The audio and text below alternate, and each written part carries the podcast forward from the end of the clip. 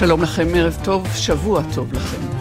בערבו של יום שרב, בסיומו של שבוע מלוהט יצרים וסבוך תככים, על סיפור של שבוע חדש שלא יצנן את הרוחות, ספק אם יביא בשורה ומזור למבקשים לחיות כאן בשוויון וכבוד.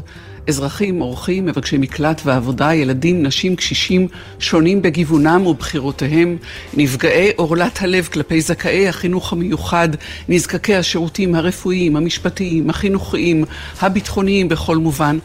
על סיפו של עוד שבוע הפקרה בצד הדרך את טובתו של האדם ואת חובתם של משרתי הציבור לשולחיהם. אנחנו בעוד פגישה אישית משולשת. מפיקות ורדי שפר וטליה בנון צור, באולפן ענבל וסלי, הטכנאי שלנו הוא זיו עיני, בפיקוח עומר נחום.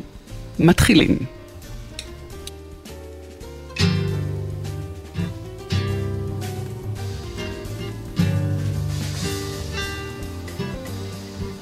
כשאתה קורא בעיתונים על התפרצות הר געש בסיציליה על קבורתם של שני כפרים שלמים בצ'ילי או בהודו. כשאתה קורא בעיתונים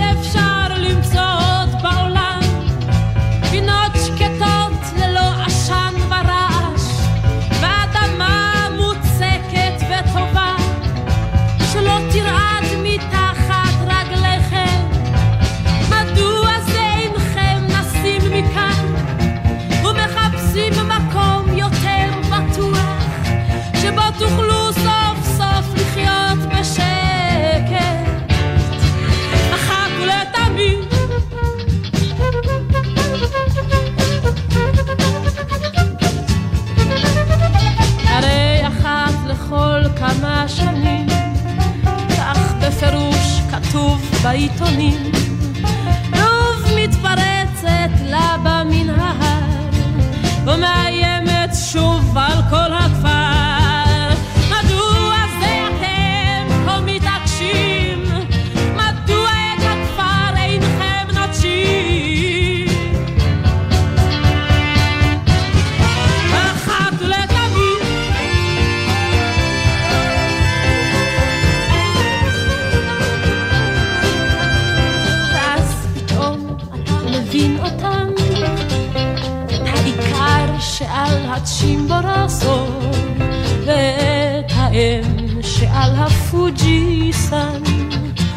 וילד על הווזו גם הם יודעים ודאי שבעולם פינות שקטות יותר מהר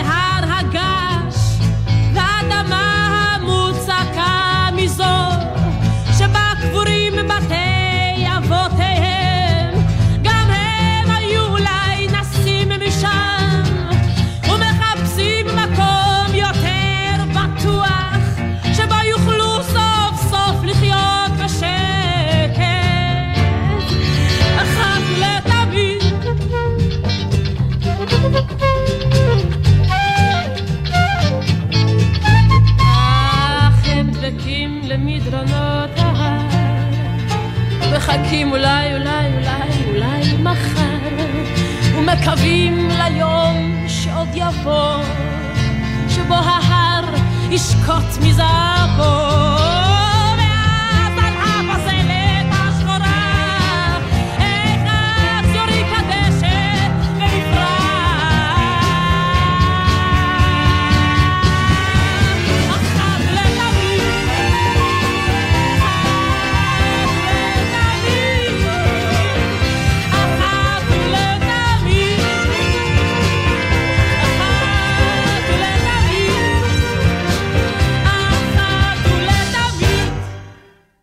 שלום לך, דוקטור עודד אה, אדומי לשם, איש המחלקה לפסיכולוגיה באוניברסיטה העברית בירושלים, חוקר בכיר במעבדה לפסיכולוגיה של סכסוכים ושל פיוס שם. ערב טוב לך, שבוע טוב. נשמע?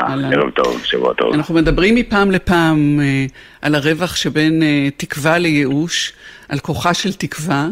ואנחנו מדברים הערב בסופו של שבוע ועל סיפו של שבוע עמוס אה, בסימנים מעידים אה, למתח גדול. אה, פוליטי שהופך לחברתי. כשהשאלה שעמדה על הפרק השבוע זה, היא כמובן שאלת הוועדה אה, אה, למינוי שופטים והמתח הגדול סביבה, הדרמה הגדולה הזאת והשאלה איך מגיעים לפשרות כשכל העם עומד ומביט מהטריבונות על הגלדיאטורים בזירה. תן לי כותרת למה זה עושה לציבור, אם אפשר בכלל להכליל. אה, טוב, אה, תראי, זה קצת שאלה לאיזה ציבור, נכון? אי אפשר להכליל, והציבור הישראלי עכשיו די חצוי. אה, אפשר להגיד שהיה משהו איזשהו ניצחון אה, מסוים לאופוזיציה עם הבחירה של קארין אלהרר ל... לא, לא, אני, אני בכלל לא נכנסת איתך לשאלה פוליטית מי ניצח מי הפסיד. מה רואים כשמביטים על ההתגוששות הזאת, ומה זה עושה לציבור, ההתגוששות עצמה, והיכולת או חוסר היכולת להגיע לפשרות, להבנות, להידברות, איך ה, מה, מהמקום הזה אה, הציבור מקבל מסרים ו, ו, ומה זה עושה לו. אמ, טוב, אני, אפשר להתייחס לזה אולי בשני, אה, בשני אופנים. קודם כל, אני חושב שהניסיון ההידברות או, או ההשפעה של, של, של ההידברות היא אה, אולי מאוד מאוד חלקית, בגלל שאני חושב שהציבור הישראלי מבין או מרגיש את ה... את המתחים ואת השסעים החברתיים והפוליטיים מאוד. זאת אומרת, זה לא שאנשים אה, אה, עיוורים למתחים החברתיים, עיוורים למחאות שיש בכל, בכל סוף שבוע וכולי, והסיפור של ההידברות אולי הוא רק איזשהו, אה, עוד איזשהו משחק צדדי ב... ב... בתוך כל המשחק הכולל הזה. זאת אומרת, אני לא חושב שעכשיו העובדה שלא הגיעו, ש... שבעצם בסופו של דבר לא נבחרו אה, אה, הנציגים לוועדה היא עכשיו איזושהי אה, מהלומה ענקית לציבור הישראלי. אני חושב שזה עדיין היה צפוי בצורה כזו או אחרת. אה, מה שכן, מה שכן אני חושב מאוד מאוד מעניין זה ההתייחסות נגיד של, של ראשי האופוזיציה, לפיד וגנץ, בסוף ה... הניצחון כביכול הזה, או, או לא כביכול, אה, הצורה של ההתייחסות שלהם ומה שהם אמרו בעצם במסיבת העיתונאים אה, ב, ממש ביום של ההצבעה. אז רגע, לפני, לפני שנרד אה, לפרטים בבקשה. האלה, עוד אני נשארת איתך במקרו, ואני נשארת איתך מפני שאתה חוקר אה, את מדד התקווה. אה, ואת ה... אה, איך תקווה וייאוש מניעים תהליכים של שלום ומלחמה, וגם במובן הזה שלום בין הבריות, ו- ואיזשהו ודאי. שקט אה, ו- ו- ויכולת חיים משותפים של חברה, בעצם זה מה שמעניין אותנו פה. אז השאלה, איך... מה מניע את, את, את הסנטימנט העוצמתי הזה, שאתה רואה בהתגוששות הזאת בין שתי קבוצות, כשאתה בעיקר, אה, ואני יודעת, מסתכל ומג, ומגלה שעסוקים, ואתה, אה, אה, במובן הזה אני מניחה שגם המסיבת עיתונאים הזאת, אני מודה, לא ראיתי אותה, כן. היא, היא, היא כמו כל הסממנים של, של ההתגוששות הזאת, עסוקים בצד השני ולא באני, לא באנחנו, אלא יותר ב, ביריב.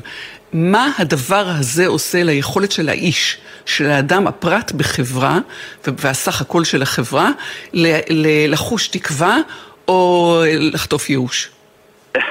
אז אוקיי, אז זה, זה באמת נקודה מאוד מעניינת. אני חושב שאחד הדברים שלא מספיק נמצאים בשיח הציבורי זה באמת הסתכלות לעתיד והסתכלות ו... ויצירת איזשהו חזון ברור, קונקרטי, שמייצר תקווה. זאת אומרת, שאנחנו מתגוששים כל הזמן ומתעסקים ב, ביריב הפוליטי שלנו ומתארים את היריב הפוליטי בצורה כזאת שלילית ומתנגחים אה, איתו ומולו, אנחנו בעצם לא מייצרים איזשהו חזון אחר, ואנחנו לא מייצרים את התקווה הזאת, איזשהו משהו עתידי שאנחנו רוצים אה, להסתכל עליו. ובאמת אחד הדברים המאוד אה, מעניינים שהיה, שהיו ב, אה, במסיבת העיתונאים הזאת בסוף ה... שלפיד וגנץ עשו, אחרי שהם הבינו שקארין אלהרר נבחרה לנציגה וכולי, זה במקום לקחת את האנרגיה הזאת ולהגיד אוקיי, זה העתיד שאנחנו רוצים לעשות, זה הכיוון שאנחנו הולכים אליו.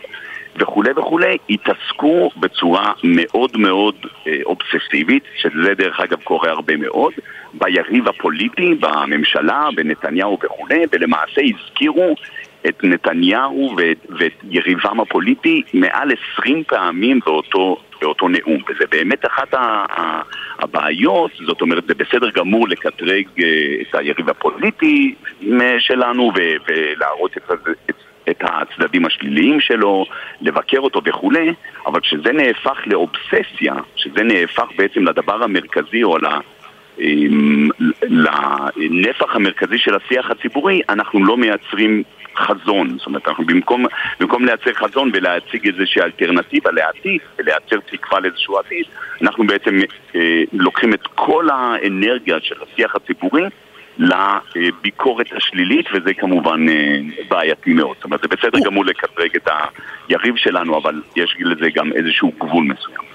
ומה ההשפעות של הדבר הזה? אתה, אתה רואה שלושה אשכולות נניח של, של השפעות על לאופי הזה של ההתנגחות הפוליטית אצלנו, לכל כן, הכיוונים. אז, אז, נכון, אז קודם כל כאשר, אה, כשאנחנו מתעסקים, או כש... אה, אנחנו יודעים את זה מתקשורת פוליטית ופסיכולוגיה פוליטית, שאנחנו מתעסקים כל הזמן ביריב הפוליטי שלנו, ואנחנו מציינים וחוזרים על אה, מקראותיו שוב ושוב ושוב ושוב ושוב. אנחנו בעצם מנכיחים אותו מאוד בתוך השיח הציבורי, והנוכחות הזאת מתרגמת בסופו של דבר מבחינה פסיכולוגית לכוח ולעוצמה. זאת אומרת שאנחנו, אף על פי שאנחנו לא רוצים לייצר את הדבר הזה, אנחנו לא רוצים לייצר ליריב הפוליטי שלנו כוח ועוצמה, בזה שאנחנו מציינים את שמו שוב ושוב, ואפילו את מעלליו ואפילו בצורה ביקורתית, אנחנו בעצם מנכיחים אותו בשיח הציבורי וגורמים לו להיראות מאוד מאוד חזק, מאוד מאוד עוצמתי, מאוד מאוד נוכח. אני זוכר כשעשיתי את הדוקטורט שלי בארצות הברית, בדיוק ב-2016 כשטראמפ אה, הציג את המועמדות שלו, תמונתו הייתה בכל מקום. בעיתונות, גם העיתונות כמובן שמתנגדת אליו, התמונה שלו והדברים שהיו, שהוא אמר הופיעו חמש פעמים ביום, בכל יום, בכל מקום בעיתון. וזה כמובן משדר עוצמה. זאת אומרת, גם אם אנחנו מבקרים את היריב הפוליטי שלנו, אם אנחנו כל הזמן מדברים אליו, אנחנו בעצם גם מייצרים עבורו אה, כוח ומכפילים את נוכחותו בעצם בשיח. אנחנו באופן הזה גם אה, מהדהדים את המסרים שלו. במידה מסוימת אנחנו מתיידדים איתו, זה מייצר איזו היכרות שהופכת למאוד אינטימית, גם עם האנשים שהם מוגדרים לצורך העניין יריב. נכון מאוד. עכשיו, אחת התופעות הפסיכולוגיות הממש מרתקות נקראת מיר אקספוז'ר, בתרגום כזה חופשי, אה, עצם החשיפה או חשיפה בלבד, ויש חוקרים שהסתכלו מה קורה בעצם למוח שלנו כשאנחנו נחשפים שוב ושוב לאותו אימאז' או לאותם פנים, מסרים, מילים, טרמינולוגיה, לא כל כך משנה מה זה, אבל מה קורה לחצ... לחשיפה מרובה. ואחד הדברים שגילו זה ככל שאנחנו נכנסים, נחשפים למשהו יותר ויותר פעמים, ככה אנחנו מייצרים איזושהי חיבה אליו, לאותו דבר שאנחנו נחשפים אליו, אפילו אם הדבר הזה הוא הפנים של היריב הפוליטי שלנו, גילו את זה בצורה, זאת אומרת, אחד מהמחקרים הממש מרתקים שהראו את זה, זה הראו לאנשים שלא דוברים סינית, הראו להם אה, מילים סיניות או אותיות סיניות, שהם כמובן, למי שלא קורא סינית, זה פשוט קווים mm-hmm. אבסטרקטיים, mm-hmm. אין להם שום משמעות. אבל ככל שיראו אותם יותר פעמים, האנשים שייכו את הקווים האלה, את המילים האלה, לכל מיני מילים חיוביות, כמו שמחה ואושר, רק בגלל שהם נחשפו למילים האלה או לקווים האלה שוב ושוב ושוב. אז כמו שאת אומרת, בדיוק, אנחנו בעצם נהפכים... אה, משהו מוכר יותר, אנחנו מתיידדים עם הדברים המוכרים לנו יותר, וגם אם אנחנו נחשפים שוב ושוב לביקורת כלפי מישהו, עצם ההדהוד גורם בעצם לנו להתיודד, להתיידד עם היריב הפוליטי שלצורך העניין אנחנו דווקא רוצים לייצר אה, אליו אה, אנטגוניזם או לייצר אליו איזושהי ביקורת. אוקיי, אז אנחנו חוזרים... זה הדבר הנוסף כמובן ש... ואנחנו חוזרים, אה, דוקטור אדומי לשם, לשאלת התקווה והייאוש והשפעות ארוכות הטווח על מדד התקווה. וגם על הלך הרוח הקולקטיבי, המצב הנפשי האישי כן. של הפרטים בקבוצה, בריטואל חוזר על עצמו של התקוטטות והתגוששות וזריקת בוץ אה, של קבוצה אחת על אחרת. אז, אז פה אני חושב, אני חושב שאפשר לדבר אה, שוב, בשני אופנים. אני מסכים כמובן שההתגוששויות האלה ואיזושהי תחושה של, של סטגנציה וכולי בין שני אה, אה, החלקים של החברה, היא, היא מייצרת משהו שיש בתוכו ייאוש או יש בתוכו איזשהו תסכול מאוד גדול. אבל גם צריך לציין שכל תנועה חברתית ופוליטית לשינוי, אוקיי? בהיסטוריה, לא יודע, נסתכל עכשיו בהיסטוריה של ה-150 שנה האחרונות, כן? המאבק הוא מאבק מאוד מאוד מאוד קשה, ומאוד, כאילו, את יודעת, הוא, הוא, הוא, הוא כרוך בתוכו את כל ההתגוששויות האלה. כל עוד יש איזשהו חזון קונקרטי שאליו עליו האנשים נאבקים, וזה לא משנה אם זה זכויות אה, שחורים בארצות הברית בשנות ה-60, או, או המחאה שהייתה נגד אה, אה, מלחמת וייטנאם, לצאת מווייטנאם. החזון הזה הוא מוביל את התקווה של האנשים. זאת אומרת, יש איזשהו מנוע, אנחנו יודעים שתקווה היא מנוע מאוד מאוד מרכזי לשינויים חברתיים. וכאשר מהדהדים את התקווה הזאת, חוזרים אליה שוב ושוב, מציגים את החזון בצורה קונקרטית, ברורה וסוחפת, אז אני חושב שדווקא אה, אפשר לגלות או לזהות ממש אה, אה, התגברות של תקווה. זאת אומרת, אנשים מחפשים תקווה עם מנוע מאוד מאוד מרכזי לשינויים פוליטיים, ואנשים מחפשים את התקווה הזאת, ואם נותנים להם אותה, אז הם ייקחו אותה בשתי ידיים. אתה עוקב, או אתם עוקבים במעבדה הזאת שלכם, שבודקת או משתמשת בכלים של פסיכולוגיה, אה, לבירור אה, סכסוכים ודרכי פיוס אחרי אה, החברה הישראלית על כל חלקיה? כן, אז קודם כל, זה דווקא תחום שאני פחות מתעסק בו, אבל המעבדה בהחלט מתעסקת... אתה מתעסק בתקווה, אתה איש התקווה אצלי בפנקס נכון. הכתובות. נכון, אז אני מתעסק בהחלט בתקווה, ורוב המחקרים שלי אה, בעצם עוסקים בתקווה באזורי קונפליקט, אה, כולל אה, בקונפליקט הישראלי-פלסטיני, אז יש לי מחקרים בגדה המערבית וברצועת עזה ובישראל, וגם בקפריסין, ותחום באמת ההתמחות שלי זה תקווה בקונפליקטים בינלאומיים, קונפליקטים אלימים. אבל בהחלט במעבדה גם אה, אה, מסתכלים על, ה, על המחאה הנוכחית ועל, ה, ועל התהליכים הפוליטיים הנוכחיים ומסתכלים בעצם על, ה, על האספקטים הפסיכולוגיים שעומדים מאחורי זה וכולי. אני, אה, נתונים עכשיו אין לי, אין לי מולי אז קצת קשה כן. לחלוק איתם, אבל זה בהחלט משהו ש...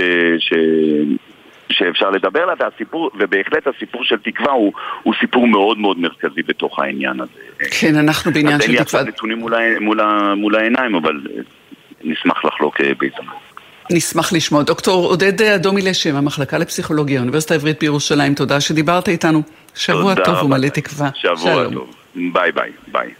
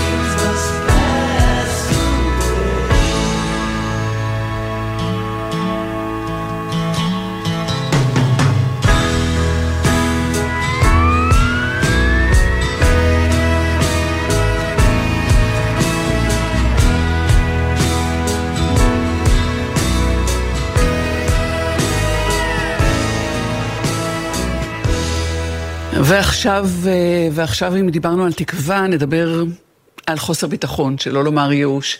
שלום לך פרופסור אהרון אה, טרואן, חבר אה, סגל בבית הספר למדעי התזונה באוניברסיטה העברית בירושלים, חוקר תזונה והשפעותיה על בריאות הציבור, חבר הוועדה המדעית המייעצת למועצה הלאומית לביטחון תזונתי. ערב טוב ושבוע טוב לך. שבוע טוב טלי וערב טוב למאזינים. אני אנחנו... הייתי רק חולק עלייך, תמיד יש תקווה. בוודאי. באופן מושכל, אז בואי לא נהיה בייאוש. לא, לא, אנחנו לא בייאוש, אבל אנחנו uh, בניס, ב, באמצעים להימנע מייאוש, באמצעים שננקטים. ואמרתי בפתח הדברים שעוד שבוע שמתחיל עם uh, תחושה שצרכי האדם אה, וזכויותיו לחיים אה, אה, ביטחון מכל סוג שהוא נזרקים בצד הדרך לטובת קטטות פוליטיות, אז אם יש דבר אחד שהוא נכון לגבי כולם, וזה כמובן הביטחון לתזונה, הזכות לתזונה. ובקצרה מאוד מילה על ההגדרה של מהו ביטחון תזונתי. ביטחון תזונתי זה מצב שבו אנשים יכולים לספק את כל המזון שהם צריכים די צורכם לתזונה נאותה לבריאות ולשגשוג הבריאותי, האישי והחברתי שלהם. במצב של אי ביטחון תזונתי זה המצב שבו אי אפשר להשיג את התזונה הנאותה ויש לזה פגיעה חמורה גם מבחינה אישית ובריאותית, גם מבחינה חברתית אה, ומכל אה, אה, כל מה שמשתמע מכך. אז זה, זה, זה, זאת בעצם השאלה הגדולה, מה קורה למי שלא זוכה לביטחון תזונתי, ובעניין הזה אנחנו מדברים משום שאתה אה, אה, מגיב ל... אה, וחקרתם, אה, ובתפקידך ובמקומך בוועדה, במועצה המייעצת, אה, המועצה הלאומית לביטחון תזונתי, והמועצה המדעית שמייעצת, אה, נתקלים אה, בתוכנית לחלק אה, תלושי מזון. אה, לאוכלוסיות מסוימות. זו תוכנית שכבר אה, בעת הקורונה אה, הכריז עליה כבר משרד הפנים, איזה מיזם שנועד לסייע למשפחות מוחלשות, חלוקה של זה נשמע המון כסף, 700 מיליון שקל זה המון כסף, עם כרטיסים שניתנים, ואז התברר שהחלוקה היא מאוד לא צודקת, היא התבססה על אה, פטור, גובה הפטור מארנונה, שזה כמובן אה, לא יכול לתת חלוקה הוגנת, יש אנשים שחיים במקומות של למשל כפרים אה, לא מוכרים, מקומות שלא משלמים ארנונה בכלל, אז זה לא, זה לא קיים. ואילו אתה, אתה אומר, זה בכלל לא הדבר הנכון שיבטיח את הביטחון התזונתי. תלושי מזון לא יעבדו.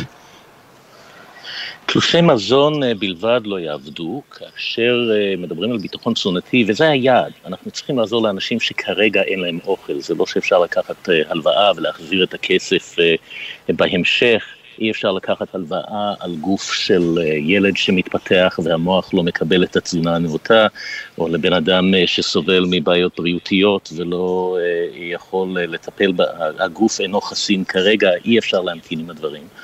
ואף על פי שיש זיקה בין היכולת לרכוש מזון, ולכן יש זיקה בין עוני לבין ביטחון תזונתי, לא כל מי שעני חסר ביטחון תזונתי, ולא כל מי שלא עני אמ, יכול להשיג את האוכל. אז ההתמודדות עם הבעיה היא תופעה מאוד מורכבת, והיא מוכרת בעולם. אני יושב עכשיו בשוודיה בכנס שבו אה, אה, חוקרים מכל העולם מסתכלים על התופעה, ונורא חשוב להבין שצריך מעטפת שלמה להתמודדות. היעד הוא לספק מזון ותזונה בריאה לאנשים שמתמודדים, ולסייע להם, למשל במישור האישי וה, של חינוך, איך מתמודדים בתקציב דל ברכישה של מזון בריא, הכנה של מזון בריא, התמודדות עם אילוצים של זמן, איך אנחנו מטפלים באוכלוסיות של נניח זקנים שהם אה, בעלי ניידות מוגבלת, mm-hmm. והם חיים בבית, לתת להם כסף שהם יצאו לסופר לא עוזר. לעומת זאת, אם יש אישה גרושה, אה, חד-הורית, עם ילדים בבית, שאין לה את הזמן לצאת ולהסתובב, והיא צריכה אה, לקנות אוכל בתקציב מאוד דל, אה, איך לעזור לה לקנות את המזון הבריא לילדים ולה, ולא את הפחמימות והשומנים והמלחים והסוכרים במזון מתועש וזול, שמספק את הבטן ואת התחושה וגורם לפגיעה ודרדור של הבריאות ועיכוב של ההתפתחות והשגשוג של הילדים. אז המעטפת הזאת החברתית של איך מתמודדים והזיהוי של האנשים שצריכים את הסיוע במזון עכשיו, זה שונה מאוד מאשר השאלה איך אנחנו דואגים לכושר השתכרות, להעלת, להורדת מחירים ויוקר המחיה. כל הדברים האלה צריכים לקחת בחשבון בתכלול שלם ואינטגרציה של מדיניות ממשלתית. וכשזורקים כסף ללא התוכנית מושכלת, אנחנו בעצם ממסדים תגובה שהיא מהבטן, לא מהלב, לא מהראש, ולא מביאה לפתרון טוב, ועלולה למסד נזקים ארוכי טווח, כי מי שצריך באמת לא יקבל, ומי שצריך יקבל את מה שהוא לא צריך. בהסכם הקואליציוני ובתקציב, שאנחנו לא מכירים את כל הפרטים שלו, דובר שמשרד הפנים יקבל מיליארד שקל מדי שנה לחלוקה על פי השיטה הזאת. וזה כמובן צובע בצבעים פוליטיים תהליך שנכון לעשות אותו מושכל, כפי שציינת, מקצועי, יש לו הרבה מרכיבים ונכון להרחיק אותו מכל, מכל בית או גוון פוליטי. כי הפוליטיקה מחלקת כסף ואילו המועצה, אני לא יודעת אם, אם, אם נכון המידע שמצוי בידי, שהמועצה הלאומית לביטחון תזונתי, שם התקציב הוא 100 מיליון שקל בשנה בלבד, זאת אומרת, זה, זה פער עצום, זה נכון? זה, זה, זה אה, נכון, אולי זו, זו ההגדרה שלך קצת טועה. המועצה הארצית לביטחון תזונתי היא גוף מייעץ שהוקם על פי חוק ב-2011. לפי חוק היא האחראית לגבש מדיניות להמליץ לממשלה מה לעשות אה, ולקיים מחקרים ומידע. אבל מי שהיה הצרכן שלכם הוא משרד הרווחה. אה, בדיוק. נכון, אז, כן. אז, אז המועצה מעולם לא תוקצבה, אז אין למועצה 100 מיליון שקלים, המועצה היא גוף מייעץ, כן. וכרגע אין לה תקציב, וכל התהליך של קבלת ההחלטות על התקציב, גם ב-700 מיליון שחולקו בקורונה, וגם אה, ודאי המיליארד אה, שחולקו כתקציב אה, פוליטי, צבוע פוליטית וקואליציוני, לא עבר בכלל דרך המועצה, לא הייתה התייעצות. המועצה, אבל היא גוף עצמאי שיכול להגיד, גם אם אין לו תקצוב ומנגנון, בואו תראו, זה לא מושכל ולא נבון. והכסף שניתן, יש מיזם לאומי לביטחון תזונתי, שפועל במסגרת משרד הרווחה. הוא מופעל על ידי זכיינים, יש חלוקה של מזון וכסף לכ-30 אלף משפחות, אה, זה התקציב שעליו מדובר, יש התמודדות אה, למשל עם חלוקה של אה, תמ"ל, תחליף חלב, פורמולה חלב לתינוקות, לאימהות שצריכות, יש מעטפת שלמה של סיוע למשפחות המתמודדות, של חינוך אה, תזונתי, של חינוך וסדנאות בעניין של ניהול כלכלי, אה, אבל זה 30 אלף משפחות מתוך כ-150 אלף משפחות שהן במצב הכי חמור, לפי תבחינים, שהם גם לוקחים בחשבון את הצרכים התזונתיים ואת החוויה האישית של המתמודדים, וגם לוקחים בחשבון את המצב הכלכלי שלהם, והיא מונגשת דרך שירותי הרווחה. אז המנגנון הזה, במקום לחזק אותו, מפצלים את התקציבים, לא מתקצבים אותו אה, בצורה אה, מתאימה, ויש תור, אם תחשבי על זה, של, שפונים רק ל-20% מהאנשים שיודעים שהם צריכים. ובמקום זה מחלקים לאנשים שאנחנו יודעים שהם אה, לאו דווקא צריכים. וגם, וגם שהתלושים הם לא זה... בהכרח הדבר הנכון, משום שבתלושים אדם מקבל, אה, אה, קודם כל אם זה לא ב, רק לחגים, אלא נניח חודשי אז, או, או רבעוני, אז יש נטייה לפעמים לאנשים לב, לקנות מהר והרבה כשיש, ואחר כך להישאר בסוף התקופה כבר בלי, בלי אמצעים. נכון.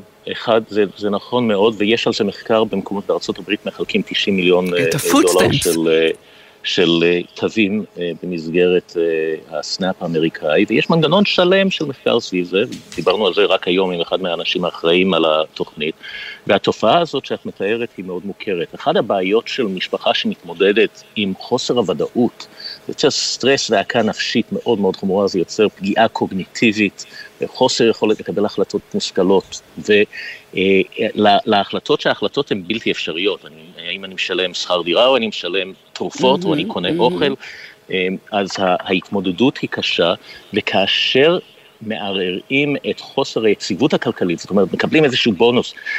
הברית זה פעם, אם נותנים את הכסף פעם בחודש, אז בתחילת החודש אנשים מרגישים במצב טוב והם קונים את האוכל שהם צריכים, עד סוף כן. החודש הכסף נגמר, וההעקה והלחץ עולים והפגיעה התפקודית אה, היא, היא עולה, ולכן יודעים שצריכים לחלק אוכל, לחלק את הסיוע במזון וגם אה, התמודדויות אחרות באופן יציב ולדאוג ליציבות של המשפחות.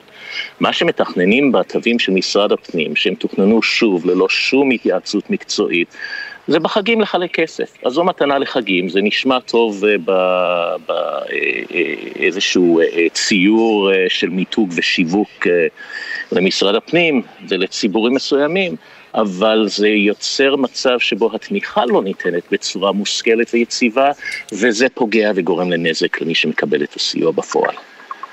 ואם אנחנו אה, לקראת אה, סיום השיחה הזאת בכל זאת מדברים בתקווה, אז מהי התקווה אה, מבחינתך שיכולה להועיל ולהציל את המצב, פרופסור אהרון טרואן? שינוי של ההחלטה? טוב, קודם כל, דבר ראשון, שינוי של החלטה וקבלת החלטה מושכלת, זה לא שינוי של החלטה לא להשקיע בבעיה הזאת, אז הבעיה הזאת היא בעיה מאוד מאוד מהותית בישראל, אם אחד מתוך ארבעה ילדים חי באי ביטחון תזונתי, חצי מיליון משפחות, יש לנו בעיה שצריך לטפל בה באופן אסטרטגי. ויש אנשים שמבינים איך לעשות את זה, יש לנו חברה אזרחית מאוד uh, uh, עשירה בניסיון, יש לנו אנשים באקדמיה, יש לנו גישה לידע מהעולם, ואנחנו יכולים לבנות תוכנית לאומית ואסטרטגית לביטחון מזון וביטחון תזונה, ויש את כל מי שרוצה לעשות את זה. אם אנחנו נשכיל לא להפוך את זה לעניין פוליטי, יש הסכמה מקיר אל קיר שזה נושא שצריך לטפל בו נכון. אז דבר ראשון, לא לאלתר, לא חלטורות, לבנות תוכנית מהראש, עם לב ולא מתחושת בטן. צריך אינטגרציה של מענים ממשלתיים שונים שקיימים בחינוך, עם מפעל ההזנה לילדים בבתי הספר שצריך לחזק, עם מערכת הרפואה, עם טיפות חלב שהם מקום שבו אנחנו פוגשים את הציבור ואת הציבור של אימהות שנמצאות בצורך ואפשר לעשות שם סיקור ובדיקה ותמיכה. עם אה, מערכת הרווחה שהיא קיימת עם החיזוק של רשויות המקומיות. כל הדברים האלה יכולים לעשות, ויש לנו תשתיות קיימות וגם תקציבים שמופנים דרכם, אז במקום לפצל את הכסף, להסתכל על המנגנונים הקיימים, לחקור אותם, לשפר אותם. דבר שני, מי שמתמודד עם התופעות האלה, הם אנשים שהם חזקים, הם אנשים שיש להם אינטליגנציה, הם יודעים איך להתמודד, הם צריכים עזרה להתגבר על חסמים, צריך לשמוע אותם, צריך לחקור את הנושאים, לשמוע את הקול שלהם ולהשתמש בהם כדי לבנות תוכניות שמתאימות ומותאמות לצרכים שקיימים גם מבחינה תרבותית, גם מבחינת המצב האישי של משפחות. פרופ... חייבים לשמוע את הקול. פרופסור אהרון טורן, אני מודה לך מאוד על השיחה הזאת. שלום, שבוע טוב. תודה רבה.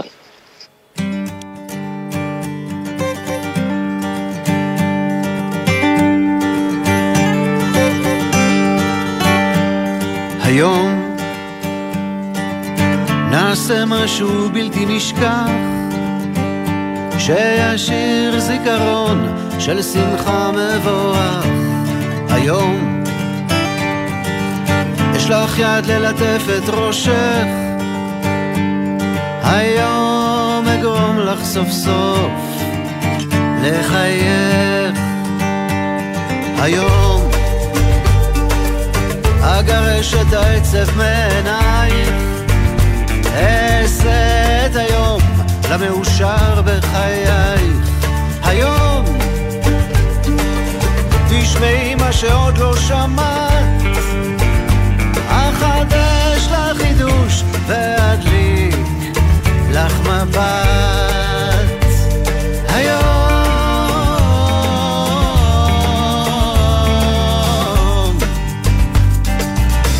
אבא שלך משהו טעים.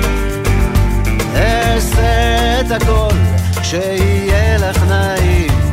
נכון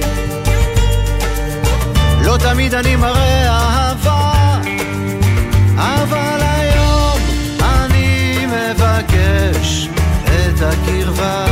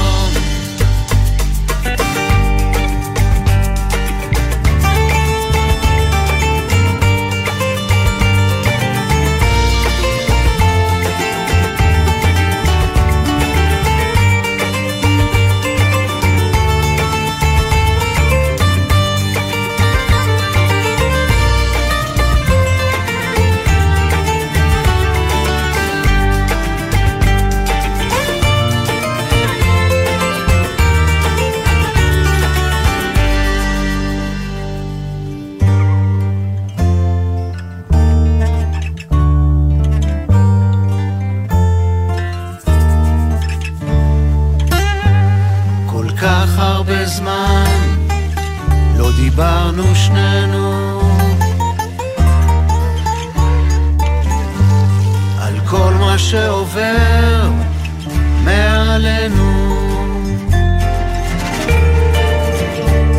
היום נצא לסיבוב בשכונה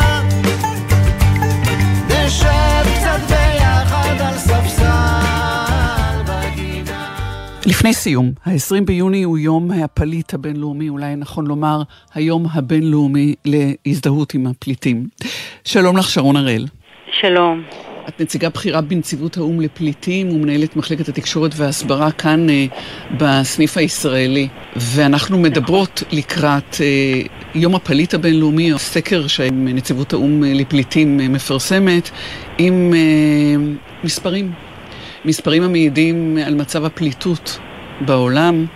במידה מסוימת אפשר לומר שהם מעידים על מצב העולם, והוא לא טוב, על פי המספרים לא. הללו. לא. נכון.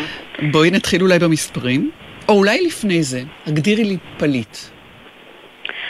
פליט הוא אדם שבעצם אה, נאלץ להימלט, לברוח ממדינתו, אה, בנסיבות, ברוב המקרים בעל כורחו, בין אם קרה משהו חד פעמי, או בין אם הוא נרדף באופן שיטתי, בעיקר על ידי גורמים מדינתיים.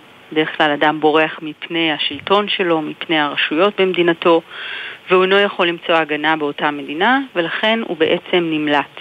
ברגע שהוא חוצה גבול בינלאומי, הוא על פניו, על פי הגדרה המשפטית, נחשב אה, כפליט. עד אז, אה, אם הוא, אם אז- הוא אה, אה, נעקר מביתו ואיננו חוצה גבול, איננו עובר למדינה אחרת? אז הוא בעצם נחשב לאדם שהוא עקור. אה, אנחנו הרבה פעמים משתמשים במינוח עקורים פנימיים, עקורים בתוך מדינתם. כן, אנשים שנאלצו לברוח מאזור גיאוגרפי אחד לאזור אחר בגלל קונפליקט צבאי, בגלל בצורת. אה, בנסיבות של שינוי האקלים. כל עוד הם אינם יכולים לשוב, הם בעצם יהיו בסטטוס ארעי של אנשים שנזקקים להגנה, לסיוע, למזון, אה, והם חלק מאוכלוסיות היעד שלנו בעולם. כן, עליהם אנחנו יכולים להוסיף גם אוכלוסייה מאוד גדולה של אנשים שהם מחוסרי אזרחות, אה, מבקשי מקלט, שהם אנשים שחצו יותר מגבול אחד ובעצם ביקשו לקבל מקלט מדיני. ועליהם אה, כמובן גם אוכלוסיות ייחודיות שאולי לא בדיוק עונות על כל ההגדרות, אבל גם הן נזקקות לסיוע מיוחד שנכנס תחת אה, מנדט הפעילות שלנו בעולם. כמו למשל? אה, כמו למשל הוונצואלנים, שאנחנו רואים אותם בשנים האחרונות אה, אה, באמת נודדים בין מדינות בדרום אמריקה, בניסיון לחפש מקום קבע, מקום בטוח. שבו הם יוכלו להשתקע. אין צורך להגדיר אותם כפליטים, אין צורך לראיין אותם באופן פרטני. כן, הם אוכלוסיות ייחודיות שבנסיבות פוליטיות נאלצו להימלט אה, ממדינתם, ולעת עתה אה, אינם גם יכולים לשוב אליה. יש לנו כמה וכמה אה, קבוצות שונות בעולם, בנסיבות, בקונפליקטים שונים, כולל גם אוכלוסיות של אנשים שלמשל נולדו מחוץ למדינת אזרחותם ומסיבה כלשהי איבדו את אזרחותם או ילדיהם נולדו אה, בגולה, במקום אחר, ומדינת המוצא אינה מכירה בהם. כן? והם נותרים מחוסרי אזרחות, ו- ועל כך יש אה, באמת אה, אה, עבודה מאוד מאומצת בעולם לצמצם את מספרם של מחוסרי האזרחות על ידי קידום של פתרונות ייחודיים, הן במדינה בה הם נמצאים, והן פתרונות פוליטיים במדינות המוצא. בעולם כולו יש היום, בעקבות גלי ההגירה המרובים, איזשהו ערב רב של מושגים שלפעמים נוטים להתערבב, בין אם זה מהגרי עבודה או מהגרים לא חוקיים. או מהגרים כלכליים לצד מבקשי מקלט ופליטים, ואולי אחד האתגרים הגדולים הוא בעצם לדעת להבחין מי הוא מי. מהמם. כי בעוד המהגר הכלכלי, ואני אומרת מסכן ככל שיהיה, והם בוודאי זקוקים גם למענים, ברוב המקרים אינם עונים על הגדרת פליט. בשעה שפליט הוא אדם שאין לו לאן לשוב בסופו של יום. המהגר הכלכלי יכול לשוב למדינתו גם אם היא ענייה. הפליט שנמלט ממדינתו לא יכול לשוב אליה בנסיבות שבהן הוא נרדף וצפויה לו סכנת חיים ממשית או ענישה בלתי מידתית, כמו שאמנת הפליטים מתארת. ובנסיבות כאלה מתעורר הצורך לספק פתרונות ייחודיים. לצערנו היום בעולם הקונפליקטים והאתגרים הם רבים. בואי ניתן את המספרים רגע כדי להבין את ההיקף, להבין את המשמעות, כי בסוף אנחנו מדברות כדי לעורר מודעות. נכון. אז באמת בעשור האחרון אנחנו מדי שנה, כן, ולצערי הרב, קובעים או מגרדים שיא חדש מאז מלחמת העולם השנייה. והשנה אה, הנתון שמתייחס לשנת 2022 מדבר על 108.4 מיליון בני אדם, גברים, נשים, ילדים, צעירים, מבוגרים, שנעקרו בכפייה מבתיהם. בואי נחזור למספר. 108 מיליון, כמעט 110 מיליון. נכון. נכון, ובפועל היקף האוכלוסיות שאנחנו מסייעים להן הוא אף גבוה מהנתון הזה. זה נתון אדיר, זה נתון שאם ננסה לדמיין לנו, אז אולי הוא מקביל למדינה, מדינה כמו מצרים בערך בהיקף האוכלוסייה, מדינה כמו הפיליפינים.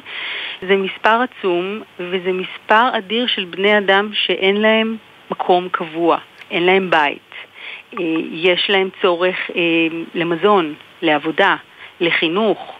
לעתיד. ערב רב לעתיד, כן? יש הווה אבל יש גם עתיד. ועתיד מתחבר כמובן גם למקום הזה של קידום פתרונות עבור 110 מיליון בני אדם שנמצאים כרגע תלושים. אה, השאיפה שלנו כארגון היא כמובן לצמצם את מצבי התלישות האלה, לקצר אותם מבחינת משך ההמתנה. עד שהקונפליקט מסתיים, עד שניתן לחזור הביתה ולבנות מחדש את, את מרקם החיים. אה, אבל בפועל לצערנו חלק מהקונפליקטים הם ממושכים ביותר. אה, אם רק נתבונן לרגע באזורנו, בפליטים הסורים למשל, שמתארחים במדינות השכנות, אם זה בירדן, בלבנון, במצרים, אה, בהיקפים של מיליוני בני אדם, בפרק זמן שכבר עולה על עשור. למה אנחנו מייחסים, אה, שרון הראל, את העלייה המאוד משמעותית, חסרת התקדים אה, של השנה הזאת לאוקראינה, לסודאן? אוקראינה אה, עם מספר שיא של אה, קרוב לשישה מיליון. שישה מיליון אנשים שהם או עקורים בתוך אוקראינה או נאלצו לחצות את הגבול לכיוון אירופה ולמדינות אחרות. יש לנו משברים נוספים, אם זה אפגניסטן ואם זה ציינת את סודאן, אז גם סודאן וגם דרום סודאן. דרום סודאן נמצאת במשבר מתמשך בעצם מאז קבלת העצמאות, והנתונים לצערנו רק הולכים וגדלים לצד משברי אקלים שפוקדים חלק מהאזורים האלה ומייצרים עוד שכבה נוספת של אתגרים במחנות הפליטים, כן? בצורך אה, לספק מזון אה, ולסייע לאוכלוסיות. אה, אגב, חלקן חיות במקומות ש... הנגישות אליהם היא, היא, היא ממש ממש מצומצמת עד כדי בלתי אפשרית. ובחלק מהמקרים הפתרונות הם באמת להנחית להם סיוע מזון מהאוויר, אה, מה שכמובן אה, אה, מקשה עוד יותר. אז אנחנו מדברים על שנת שיא של למעלה מ-19 מיליון בני אדם נוספו למצבת האוכלוסייה העולמית שאנחנו מטפלים בה, כתוצאה גם מקונפליקטים חדשים וגם אה, מתנועה אה, חזקה יותר בעקבות קונפליקטים אה, מתמשכים. אה, וכחלק מהאתגר המספרי העצום הזה, האתגר הוא גם לקדם עבורם אה, פתרונות כדי לא להשאיר אותם במצבי התלישות, ואני אומרת את זה כמעט בנשימה אחת, כי לא ניתן לסייע באופן מכבד, באופן נכון, באופן מתמשך. אה, לבני אדם שאיבדו את בתיהם, כל עוד אנחנו לא יכולים לתת להם איזשהו אופק קצר שם. יותר או פחות לפתרונות. מה המספרים בישראל, שרון הראל? בישראל אנחנו מדברים על בעצם מצבת מבקשי המקלט מבחינת האוכלוסיות האפריקאיות, שהן החלק הגדול יותר, כמעט ולא גדלה. אה, מאז בניית הגדר בגבול הדרומי בין ישראל ומצרים. אנחנו מדברים היום על שתי אוכלוסיות גדולות של אריתראים וסודנים. אנחנו מדברים על כ-19 אלף אריתראים שחיים היום בישראל וכ-7,000 אה, סודנים. אה, זאת לצד אוכלוסיות חדשות שהגיעו מאוקראינה, אני מתייחסת לאוכלוסיות הלא יהודיות, שלא זכאיות לבוא לכאן כן. על פי חוק השבות, ואנחנו מדברים על סדר גודל של כ-25-30 אלף אה, אוקראינים אה, ששוהים כאן היום. שזו גם הגירה שמעניין לדבר עליה כי היא מאוד ייחודית, ייחודית במובן הזה שהיא כוללת בעיקר הגירה של נשים, של אימהות וילדים, כשהגברים נותרו מאחור בלחימה באוקראינה. ואולי מתוקף המבנה הדמוגרפי הזה, אנחנו כבר יכולים לדבר על אוכלוסייה שהיא הרבה יותר פגיעה, שיש סביבה אתגרים חדשים. וזו אוכלוסייה שבקשות המקלט שלה לא נבדקות כרגע. היא באופן קולקטיבי שוהה כאן תחת אה, סוג של מעמד זמני שמתחדש כל שלושה חודשים, באשרה שהיא מאוד מאוד זמנית, היא לא מעניקה אה, אה, זכויות, זאת אומרת אפילו הזכות לעבוד לא, לא מוקנית אוטומטית עם האשרה הזאת, היא, היא זכות שניתנה אה, אה, אה, בעל פה, אבל היא לא כתובה. אה, מה שמייצר כמובן הרבה מאוד קשיים עבור אז... אה, האוכלוסייה הגדולה הזאת, לצד אוכלוסייה ותיקה של אפריקאים שחיים כאן כבר למעלה מ-15 שנה, ושוב דיברנו על פתרונות ועל הצורך לקדם אה, פתרונות הולמים בפרקי זמן סבירים. אה, אז יש כאן אוכלוסייה שחיה כאן אה, הרבה מאוד שנים, אה, ברובם מבלי שבקשות המקלט שלהם אפילו נבדקו באופן אה, פרטני, כפי שמקובל לעשות. אה, רק עבור חלק מהסודנים אה, ניתן מענה בדמות אה, מעמד או הגנה קולקטיבית. אני מדברת על הקבוצות הפגיעות שהגיעו מדארפור, מאזור הנילוס הכחול והרי הנובה בסודאן, ששם מתרחשים קונפליקטים קשים של רצח עם וטיהור אתני, והם קיבלו כאן מעמד מסוג א'5, הוא מעמד הומניטרי, מיטיב. אה, וזאת בהשוואה לשאר שמחזיקים כאן אשרות אה, מאוד מאוד ארעיות שמתחדשות כל שישה חודשים או כל שנה, אה, אבל בעצם לא מקנות סל של זכויות שקבוע בחוק. ואנשים חיים במצב, במצב תלישות מתמשך. מהי האווירה, מהו הסנטימנט של ציבורים בעולם היום כלפי פליטים? נפתחו אנחנו, או אנחנו, נסגרים? כן, אנחנו חווים, אנחנו חוזים במגמה של הקצנה כלפי אה, זרים, כלפי פליטים, אמ, לצד אה, ביטויים מאוד יפים בנסיבות מסוימות, כמו שראינו בהקשר האוקראיני, של באמת אה, פתיחת דלתות בית באופן פיזי וקבלת אנשים זרים. אנחנו יודעים שיותר הבתים. נעים, יש נטייה לפתוח את הבתים לאוכלוסיות דומות.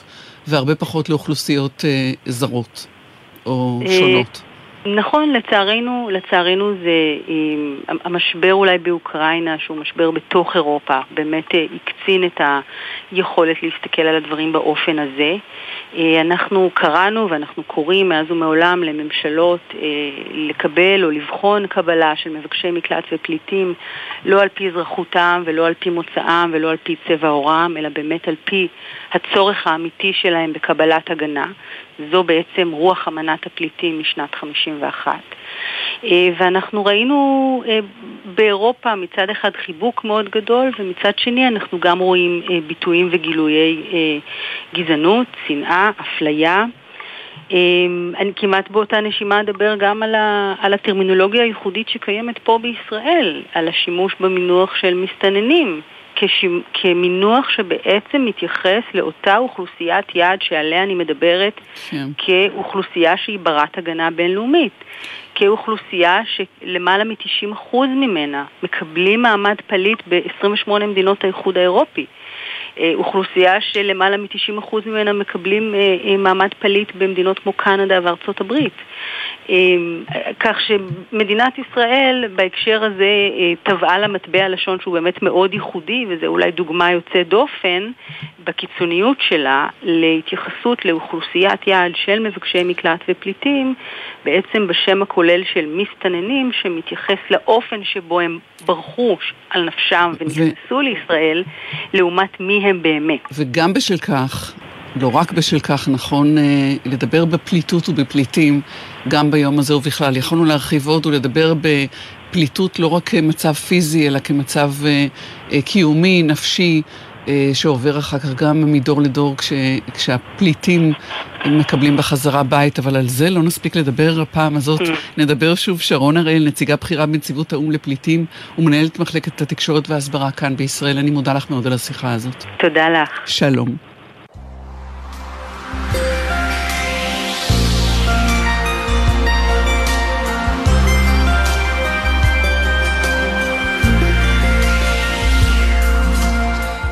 את התוכנית היום הפיקו ורדי שפר וטליה בנון צור, טכנית השידור הייתה הדר נהיר, אני טלי ליפקין שחק, שבוע טוב לכם כולכם, היו שלום.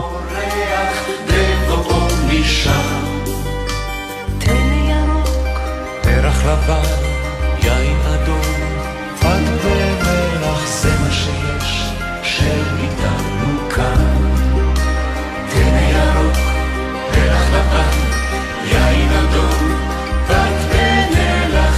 żyjesz, żyjesz.